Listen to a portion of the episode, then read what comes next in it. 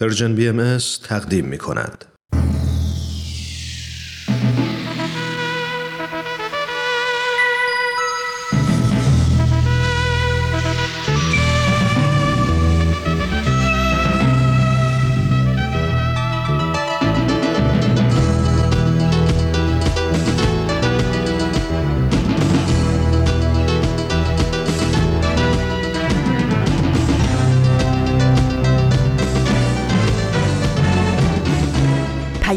دوست، برنامه‌ای برای تفاهم و پیوند دلها.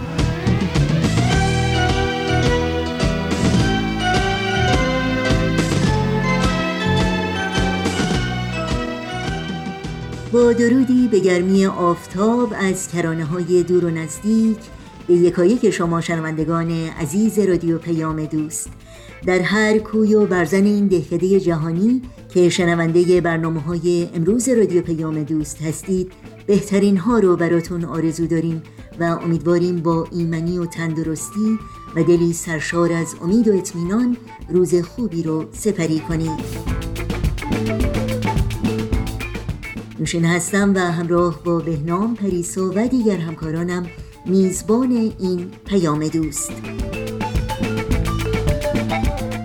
شنبه 28 تیرماه از تابستان 1399 خورشیدی برابر با 18 ماه ژوئیه 2020 میلادی رو درگاه شمار ورق میزنیم و بخش‌هایی که در پیام دوست امروز تقدیم شما می‌کنیم شامل چشمه خورشید، ورقی از خاطرات و کلمات مکنونه خواهد بود که امیدواریم امروز همچون هر روز با برنامه‌های رادیو پیام دوست همراه باشید و از شنیدن اونها لذت ببرید.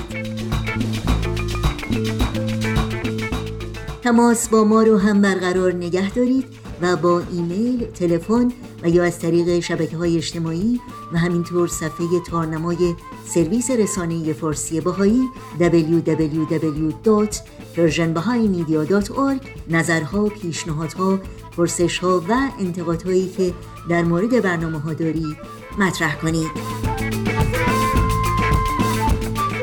جزئیات کامل راه‌های تماس با ما و اطلاعات برنامه‌های رادیو پیام دوست و همینطور پادکست برنامه‌ها در صفحه وبسایت سرویس رسانه‌ای فارسی بهایی در دسترس شماست.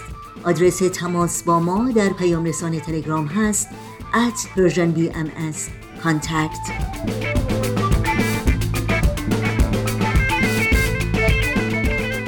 شنوندگان عزیز رادیو پیام دوست هستید، از شما دعوت می‌کنم با برنامه‌های امروز ما همراه باشید.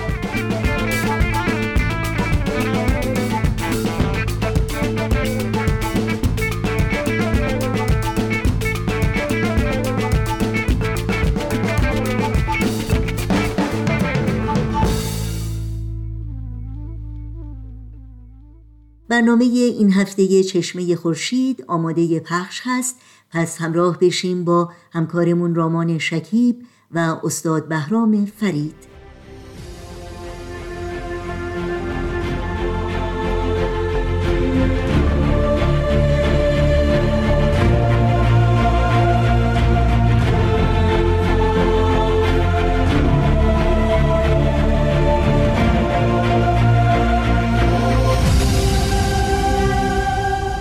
چشمه خورشید، نگاهی به آثار حضرت باب.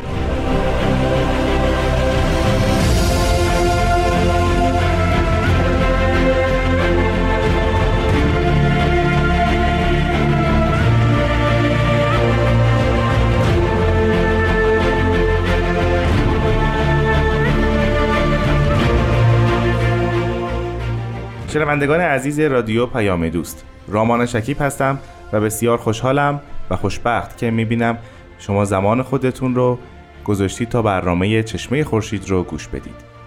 همونطور که میدونید در برنامه چشمه خورشید ما به آثار حضرت باب، شارع دیانت بابی و مبشر به ظهور حضرت بهاءالله میپردازیم. تلاش میکنیم در زمانی که داریم معرفی و بررسی مختصری از این آثار به شما عزیزان ارائه بدیم. مهمان ما در این برنامه جناب استاد بهرام فرید هستند و ما در کنار ایشون به مطالعه آثار حضرت باب میپردازیم. با ما همراه باشید.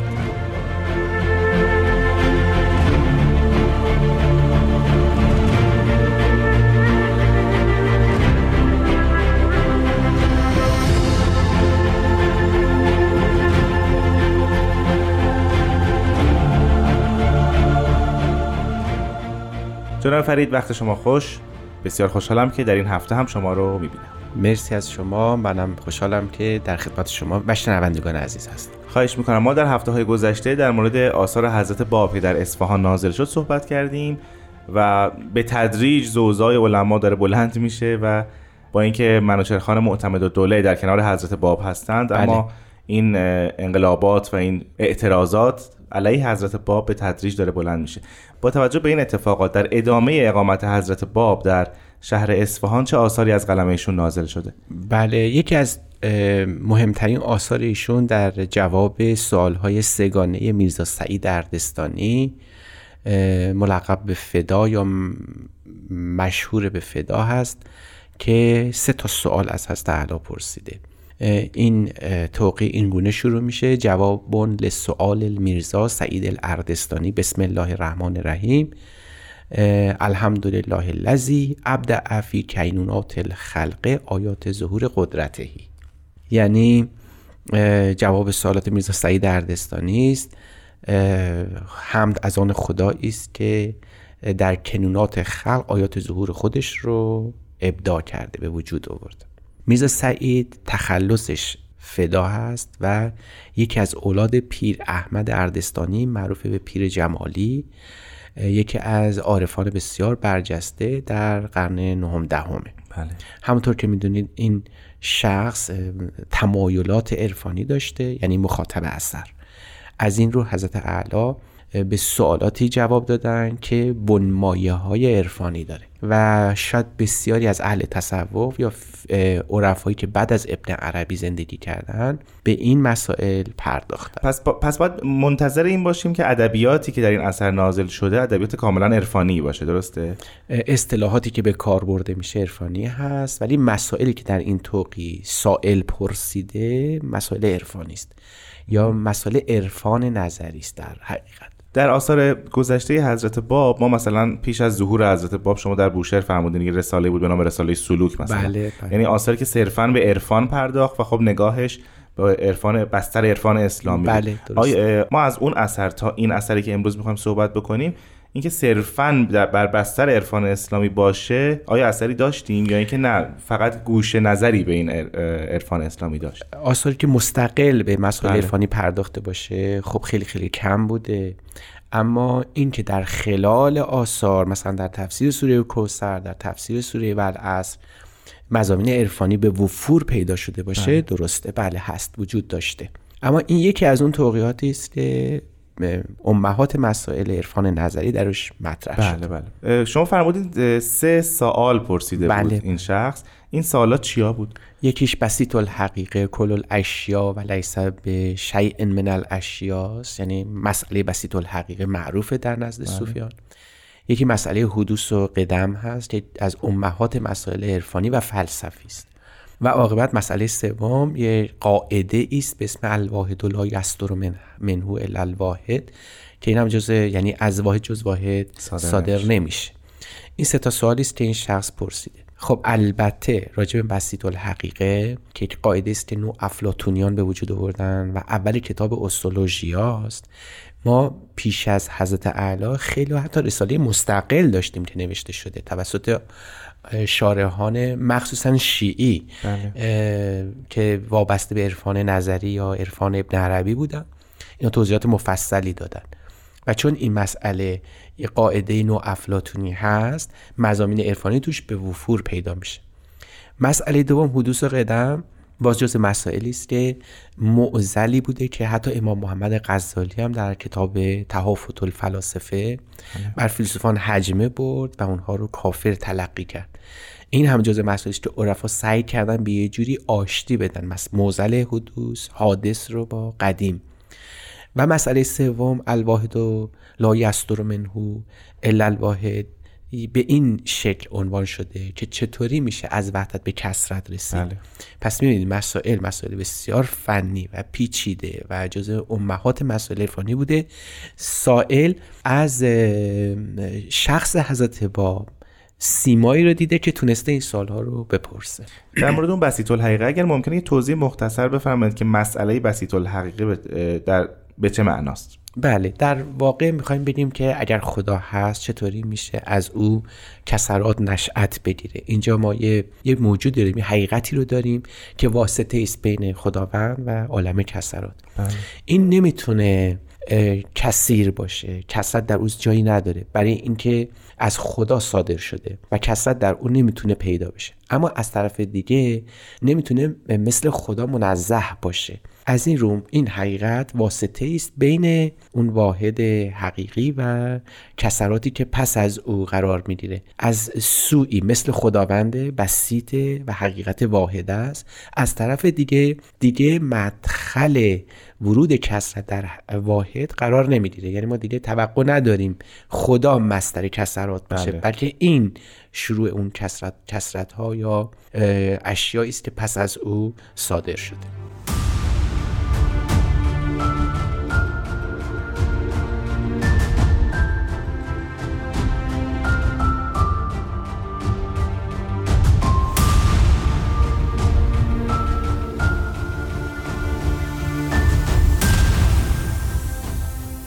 شنوندگان عزیز، به برنامه چشمه خورشید گوش میدید.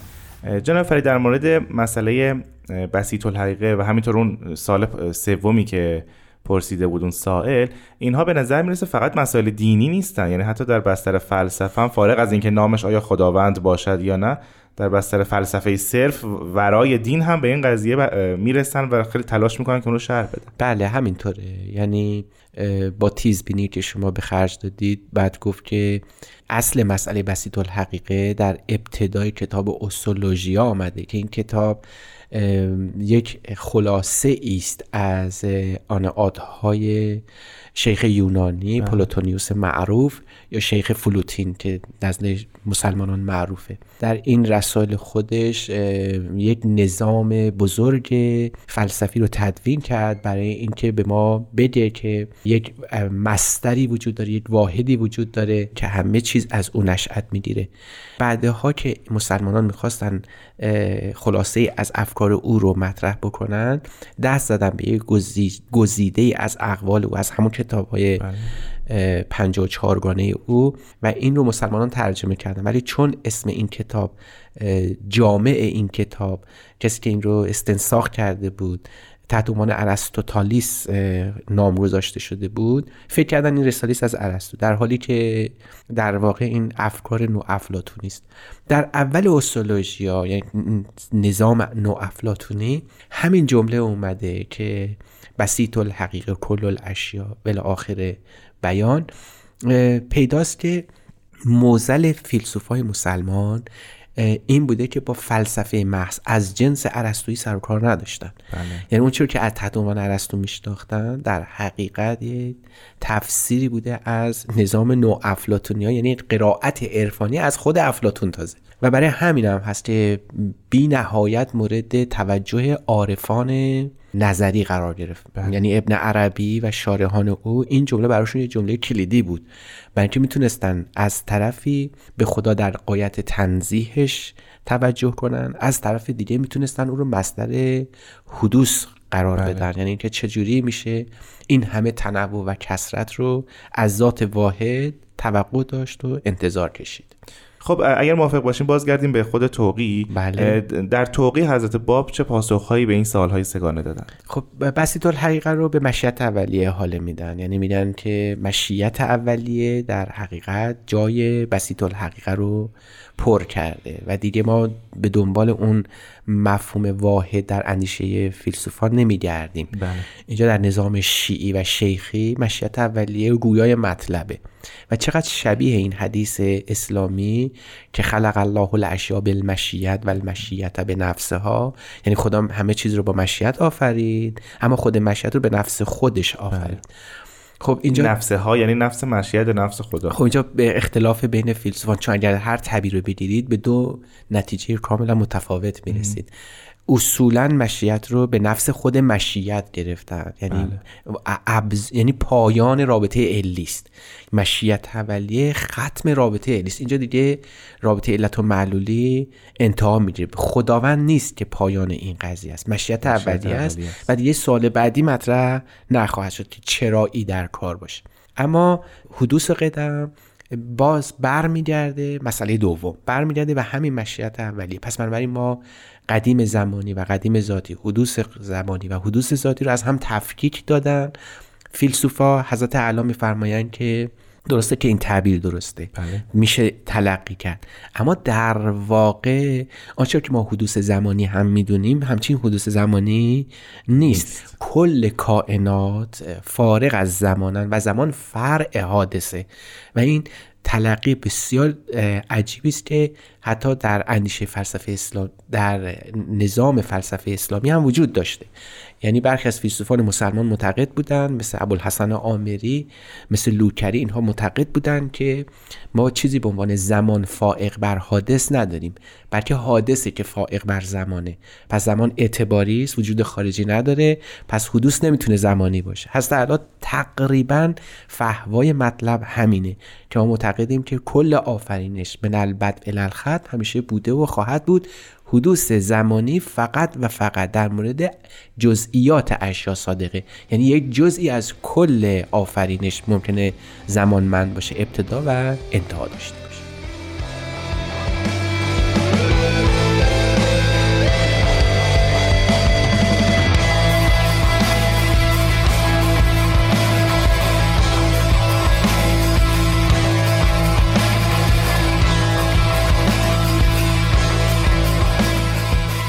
عزیزان شنونده، به برنامه چشمه خورشید گوش میدید. جناب فرید، در مورد حدوث و قدم صحبت میکردیم پیش از استراحت.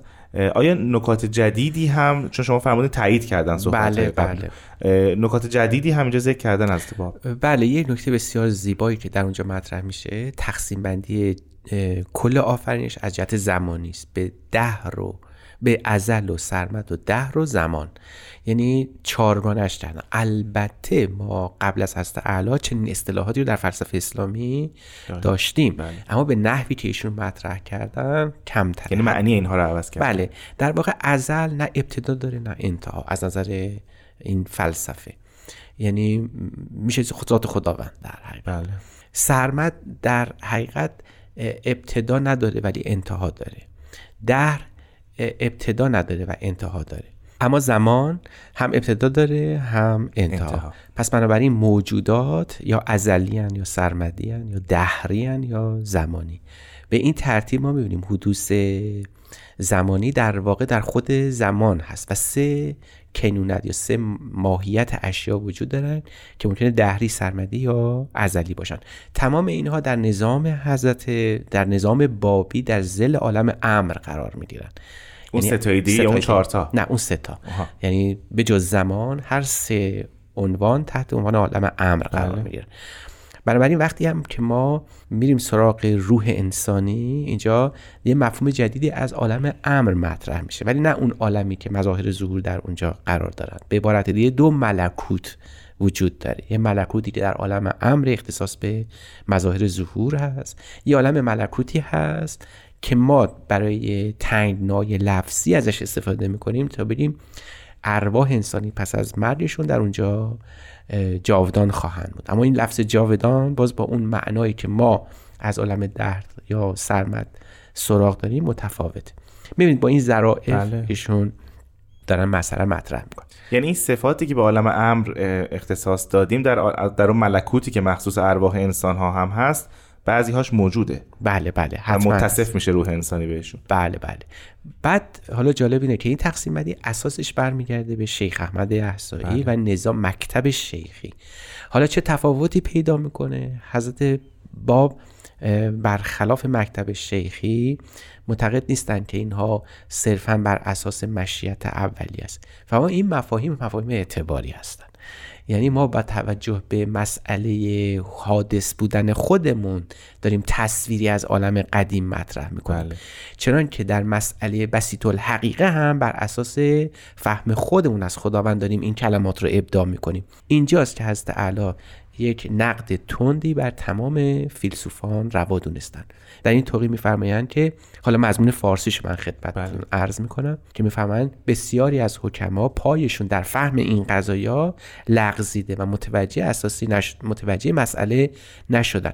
چنان که باز خود حضرت اعلی در همین جا یک نقد تندی در قاعده الواحد و لایصدر من الواحد بر ابن عربی وارد کردن. فمان اینها هم چون میخواستن مسئله علم الهی رو حلش بکنن به وجود اعیان ثابته در ذات خداوند قائل شدن و به این ترتیب میفرمایند که پس مسئله رو ما باید به شکل اعتباری در نظر بگیریم و هر چرا که در مورد خداوند داریم مطرح میکنیم به ذات خداوند بر نمیگرده، بلکه به یک حقیقتی به نام مشیت اولیه بازگشت. یعنی حتی اون قدیمی هم که ما داریم ذکر میکنیم قدیم نیست، در واقع در به اعتبار اون ذات حقیقت خود اون هم حادثه در واقع عالم قدیمی که داریم. بله. و به این ترتیب میشه گفت که جز مشیت اولیه تمام مفاهیمی از جنس بسیط الحقیقه، قدیم، حادث در ظل او قرار میگیرن و بر ساخته شاید اندیشه مشیت اولیه هستن برای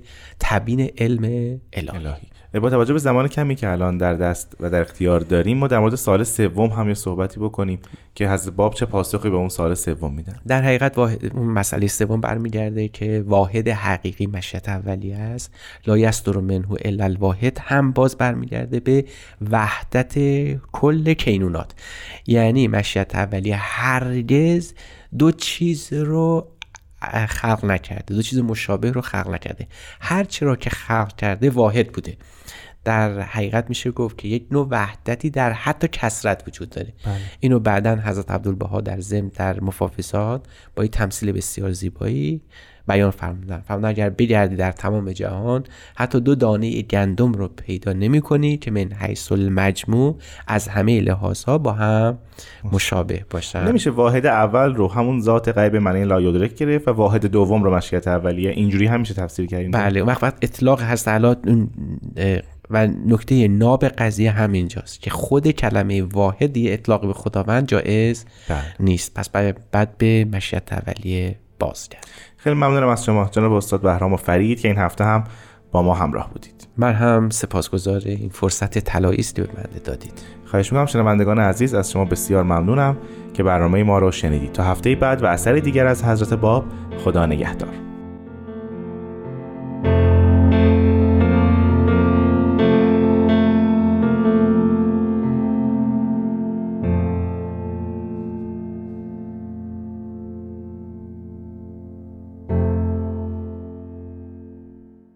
امیدوارم از شنیدن برنامه تازه‌ای از مجموعه چشمه خورشید در مورد زندگی و آثار حضرت باب، بنیانگذار آیین بابی و مبشر آیین بهایی لذت بردید.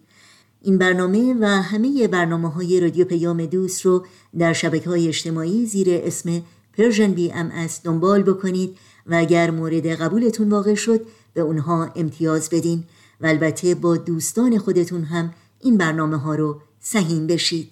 یادآوری کنم که آدرس تماس با ما در پیام رسان تلگرام هست @persianbms contact. شنوندگان عزیز رادیو پیام دوست هستید. با قطعه این موسیقی در ادامه برنامه‌های امروز با ما همراه باشید. ایها الناس ما همه بشری بنده خدای دادگری، خواهران و برادران همین چون ز یک مادر و ز یک پدری.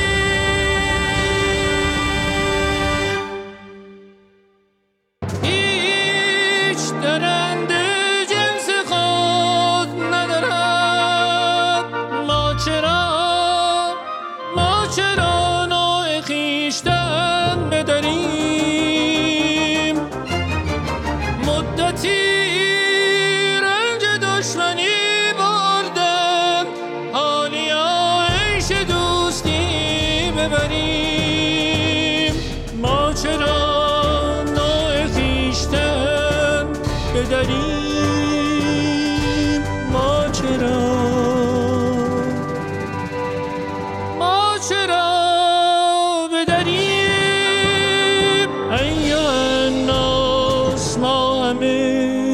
بشریم، ما همه بشریم، ما همه بشریم.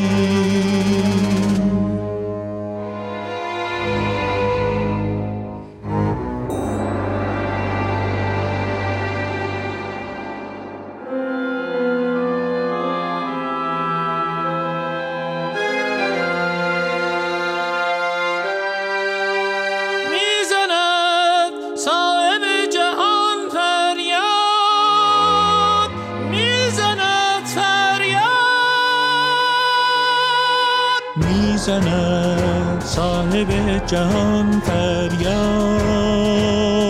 می‌زند فریاد، همه بار یک دارید نه برگ یک شاخه.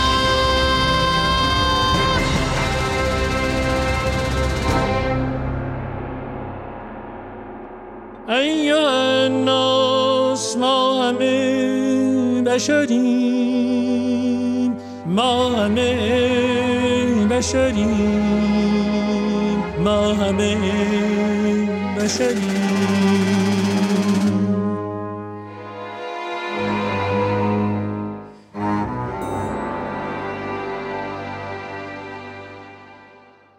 شنوندگان عزیز، در این بخش از برنامه‌های این شنبه رادیو پیام دوست بشنویم از سهیل کمالی و برنامه ورقی از خاطرات.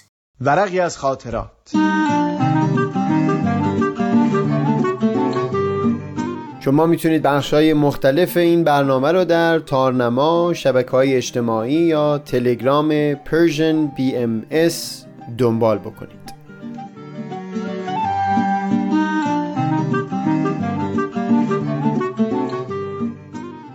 این ورق خرقه سالوس.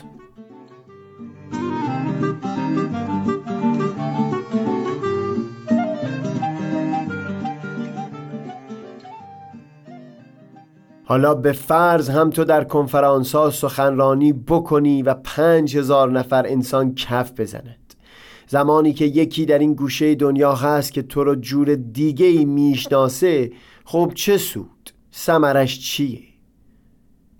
این جمله‌ای بود از سوی یکی از دوستان من که چندین هفته تمام همه نوشته‌های دفتر من رو در چنگال خودش گرفته بود و نمی‌گذاشت من درباره هیچ چیز دیگه‌ای بنویسم. خیلی وقت بود اون فاصله‌ای که بین تصویر ذهنی من سهیل از خودم داشتم با اون چیز که در ذهن همگان بود از میان رفته بود. راحت میتونستم نفس بکشم. همه جا خودم بودم. در هیچ جمعی نبود که علاقه های من پنهان باشند. اگر رقص و پایکوبی بود یا اگر علاقه به بازی حکم و سور با نهایت جدیت بود، هیچ کدوم پنهان نبود. اگر علاقه به بحث‌های عمیق فلسفی و دینی بود، باز هم پنهان نبود. همون چیزها که به خاطر اونها یک زمانی در نوجوانی شنیده بودم که از تو بعیده است، امروز دیگه پنهان نبودن. در حال این جمله از زبون اون دوست سبب شده بود تا 1-2 هفته در دفترم مفصل در اون باره بنویسم، خودم رو بکاوم، سعی کنم از دریچه چشم اون دوست به سهیل نگاه کنم. آخرش هم نتونستم درست فهم کنم که چرا او سهیل رو جور دیگه‌ای میشناخت و چرا در مهر ورزیدن اون کسان به سهیل هیچ ثمری و سودی نمیدید. از اثر چیزهایی که توی دفترم در رابطه با حرف اون دوست مینوشتم، مشتاق شده بودم در طول اون 2 هفته با چندین نفر از دوستای نزدیک و هم کمی دورتر طرف صحبت بشم و سعی کنم واقعا ببینم اونها چه میتونن از این جمله بفهمن. درباره اون دوست براشون توضیح دادم و نشون دادم که هیچ غرضی در پشت این حرف اون نیست. واقعا حس حقیقی اون فرد همینی هست که بیان کرده و من فقط سعی دارم خود این حرف رو فهم بکنم. سخنم با اونها این بود که من میدونم اینکه خوبی‌های من رو با من بگید میتونه سودمند باشه، چون من رو دلگرم میکنید که اون خوبی‌ها رو در خودم بیشتر رشد بدم. اما این بار تمام درخواست من اون هست که عیب‌هایی که در من هست رو برام بازگو بکنید. اینکه اگر در خلوت خودتون به سهیل فکر میکردید و میخواستید فقط عیب‌های او رو در نظر مجسم کنید، چه چیزایی جلوی چشمتون ظاهر میشد؟ پاسخهایی که در اون 1-2 هفته گرفتم و افکاری که خودم راجع به اون پاسخها داشتم، 10 صفحه از دفتر من رو پر کرد.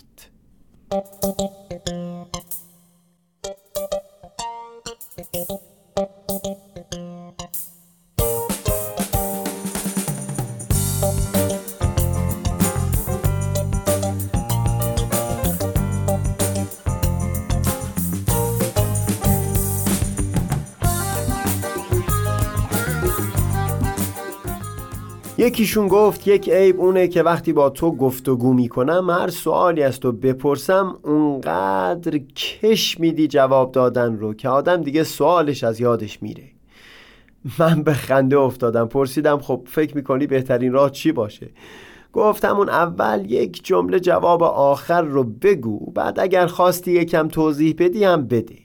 یکی دیگه گفت تو همیشه همه جا شاید زیر تأثیر تعالیم آیین بهایی درباره اینکه دغدغه برابری حقوق زنان و مردان رو در سر داری صحبت میکنی. همه جا از آثار بهایی نقل میکنی که زنان در استعداد و فطرت چیزی از مردان کم ندارند و کم رنگ بودنشون در طول تاریخ به خاطر نبود آموزش بوده. اما من چند بار دقت کردم همین خود تو وقتی میخوای بگی که خانوادتون جای دعوت هستن فقط اسم مرد صاحب خونه رو میبری، در حالی که اون خونه هم مال اون مرد هست، همون زن. این نشون میده خود تو هم ناخودآگاه هنوز مرد رو صاحب خونه میدونی. خونه فلانی هم وقتی مرد خونه پاشو در شستن ظرفا کمک کرد تو ازش تشکر کردی، دمت گرم که کمک میکنی، انگاری که شستن ظرفا وظیفه طبیعی اون زن باشه و اگر مرد اون کار رو میکنه فقط داره کمک میکنه. درباره این دو سه جمله من چیزی نداشتم که بگم. تشکر کردم از اینکه اون شخص افکارش رو در میون گذاشته بود و هم درخواست کردم که هر زمانی چیزی باشه ممنون میشم در میون بگذاری. یکی از دوستان دورتر من گفت من همیشه در مورد مشکلاتم با تو صحبت کردم و هم فکری خواستم، اما تو هیچ وقت نشد که درباره مشکلات خودت صحبتی بکنی. من میدونم که تو قبول میکنی هر وقت به تو پیغام بدم که صحبتی باهات داشته باشم یا بخوام با تو وقت بگذرونم، اما خب از اون طرف میبینم که حتی یک بار هم نمیشه که تو از من بخوای وقت با هم بگذرونیم. احساس میکنم مزاحم هستم وقتی پیغام میدم. من به این حرفم پاسخی نداشتم که بدم. توی دل خودم به خوبی میدونستم که واقعا اون دوست ابداً مزاحم من نیست، هیچ وقت. اما خب دلیلایم که اون می آورد کافی بود تا یک شخصی حس بکنه که مزاحمه. تنها چیزی که تونستم بگم این بود که این مطلب که در میون گذاشتی واقعا مشکل بزرگی است. اگر اجازه بدی من چند وقتی در دفترم درباره اون بنویسم، فکر کنم و دفعه بعد که همدیگر رو دیدیم صحبتش رو بکنیم. چیزی نگفت، فقط لبخند زد و سرش رو تکون داد. چندین نفر دیگه هم نکته های دیگه ای رو در میون گذاشتن که الان مجال نیست همه اونها رو اینجا تعریف کنم. آخر اون 2 هفته من هنوز به نتیجه خاصی نرسیده بودم که چرا اون دوست اون جمله رو به من گفته بود، اما بر اثر همون 2 هفته نوشتنها و هم وارسی کردنها بر من معلوم شد که اینطور که پیداست چندین و چند دلیل برای هر کسی میتونه وجود داشته باشه تا همچو جمله‌ای رو درباره سهیل بر زبون بیاره و قضیه به هیچ وجه این نبود که تصور اون افراد اشتباه بوده باشه. در بیشتر موارد عیبایی که در مورد من با خودم در میون گذاشتن حقیقت داشت. بعضی از اونها جوری بود که من بعد از باخبر شدن از اونها میتونستم برطرفشون بکنم و برخیشون هم هنوز که هنوزه با من باقی موندن. گویا همون روزهایی که من داشتم از حس بسیار مثبتی نسبت به خودم توی دفترم مینوشتم، همون زمان دلایل بسیار خوبی هم وجود داشته تا در دل 10 نفر حس تلخی از من سهیل لانه بکنه.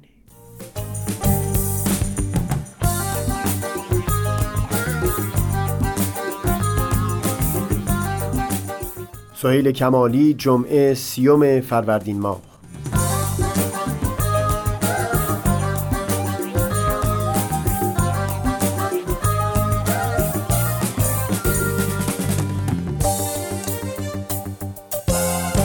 یه روز از همین روزا یه شب ها میذارم توی قاب لحظه ها، عکس فردا میذارم تا که خوب بشه زخمای دل واپسی. عشق و مرهم میکنم توی دل ها میذارم، تو وجود آدم ها حس آشنایی هست، مثل حس من و تو اسم شما میذارم.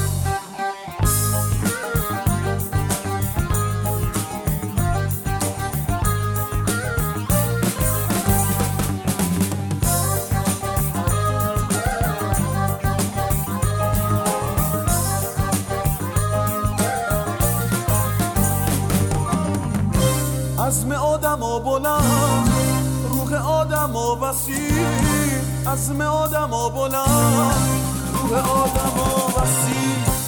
توی شعرم واسه شون کوه و دریا میذارم،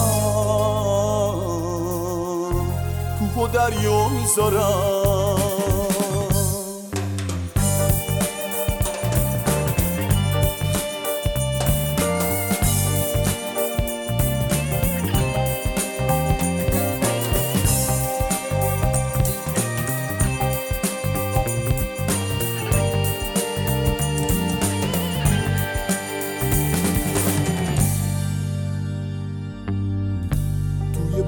جاده خواه هر جا که دیدنی نیست، چشامو میبندم و جاشیه رویا میذارم. توی بحت جاده ها هر جا که دیدنی نیست، چشامو میبندم و جاشیه رویا میذارم. من مسافر و قریب اما لبریز یقین، میدونم تو راه عشق همه رو جا میذارم. من مسافر و غریب اما لبریز یقین، میدونم تو راه عشق همه رو جا میذارم.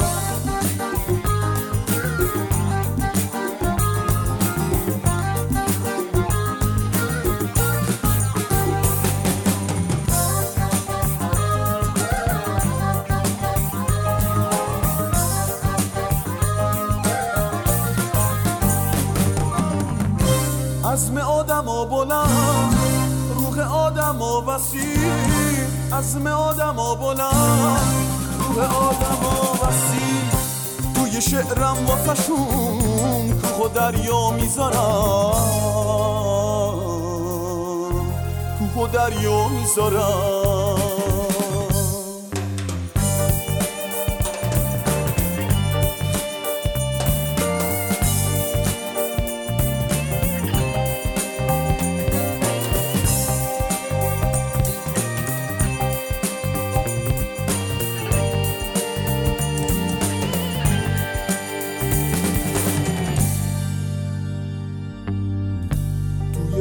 جاده خواه هر جا که دیدنی نیست، چشامو میبندم و جاشیه رویا میذارم. توی بحت جاده ها هر جا که دیدنی نیست، چشامو میبندم و جاشیه رویا میذارم. من مسافر و غریب اما لبریز یقین، میدونم تو راه عشق همه رو جا میذارم. من مسافر و غریب اما لبریز یقین، میدونم تو راه عشق همه رو جا میذارم. یه روز از همین روزا روی شبها میذارم، توی قاب لحظه ها عکس فردا میذارم. یه روز از همین روزا روی شب ها میذارم، توی قاب لحظه ها عکس فردا میذارم. برنامه رو با هم شنیدیم از مجموعه ورقی از خاطرات. شنوندگان عزیز رادیو پیام دوست، برای تماس با ما آدرس ایمیل ما هست info@persianbms.org. شماره تلفن ما 001-703-671-88-88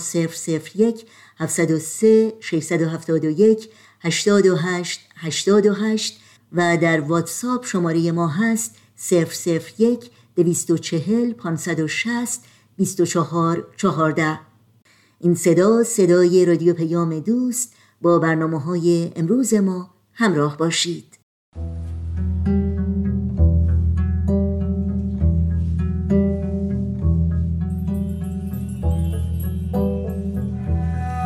آن هجرت حجتی بود اعظم و برهانی بود اتم و اقوم.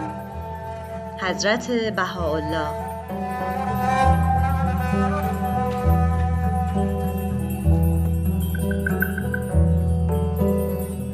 هجرت، یک شنبه ها از رادیو پیام دوست.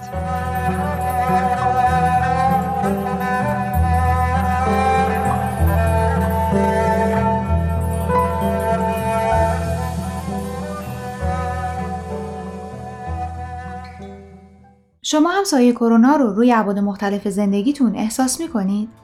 ازتون دعوت می‌کنم با من همراه بشید تا تغییرات دنیای امروز رو در سایه ویروس کرونا از زاویه دید کارشناسانی در زمینه تجارت و اقتصاد بررسی کنیم.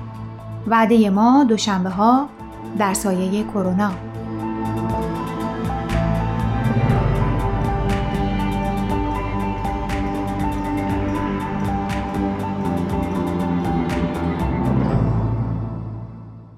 و حالا از شما شنوندگان عزیز رادیو پیام دوست دعوت می‌کنم به بخش کوتاهی از مجموعه کلمات مکنونه از آثار حضرت بهاءالله بنیانگذار آیین بهایی توجه کنید.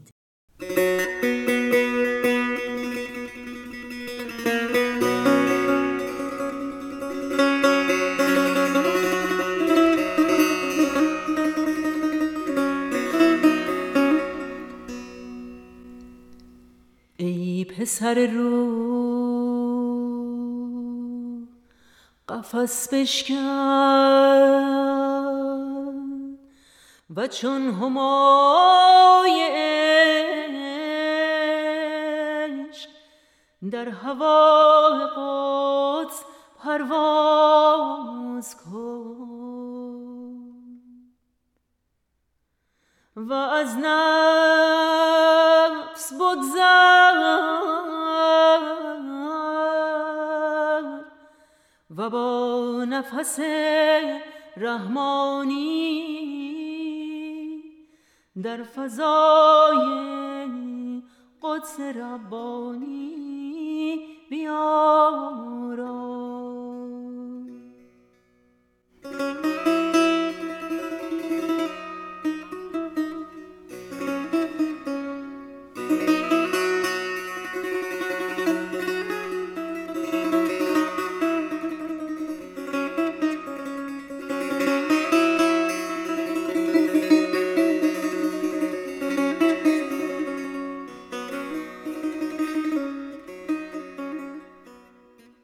آنچه که با گوش دل و جان شنیدیم اجرای قطعی بود از مجموعه کلمات مکنونه از آثار حضرت بهاءالله بنیانگذار آیین بهایی که در قطعات کوتاه و به زبانهای فارسی و عربی در بین سالهای 1857 تا 1858 میلادی از قلم ایشان نازل شده. مجدداً یادآوری کنم که اطلاعات راه‌های تماس و اطلاعات برنامه‌های رادیو پیام دوست رو میتونید در صفحه تارنمای سرویس رسانه فارسی بهایی www.persianbms.org جستجو کنید. شنوندگان خوب و همیشگی رادیو پیام دوست، در اینجا به پایان برنامه‌های این شنبه میرسیم. همراه با بهنام مسئول فنی، پریسا ویراستار و تنظیم کننده پیام دوست امروز و البته تمامی همکارانمون در رادیو پیام دوست همگی شما رو به خدا میسپاریم. تا روزی دیگر و برنامه‌ای دیگر شاد و پاینده و پیروز باشید.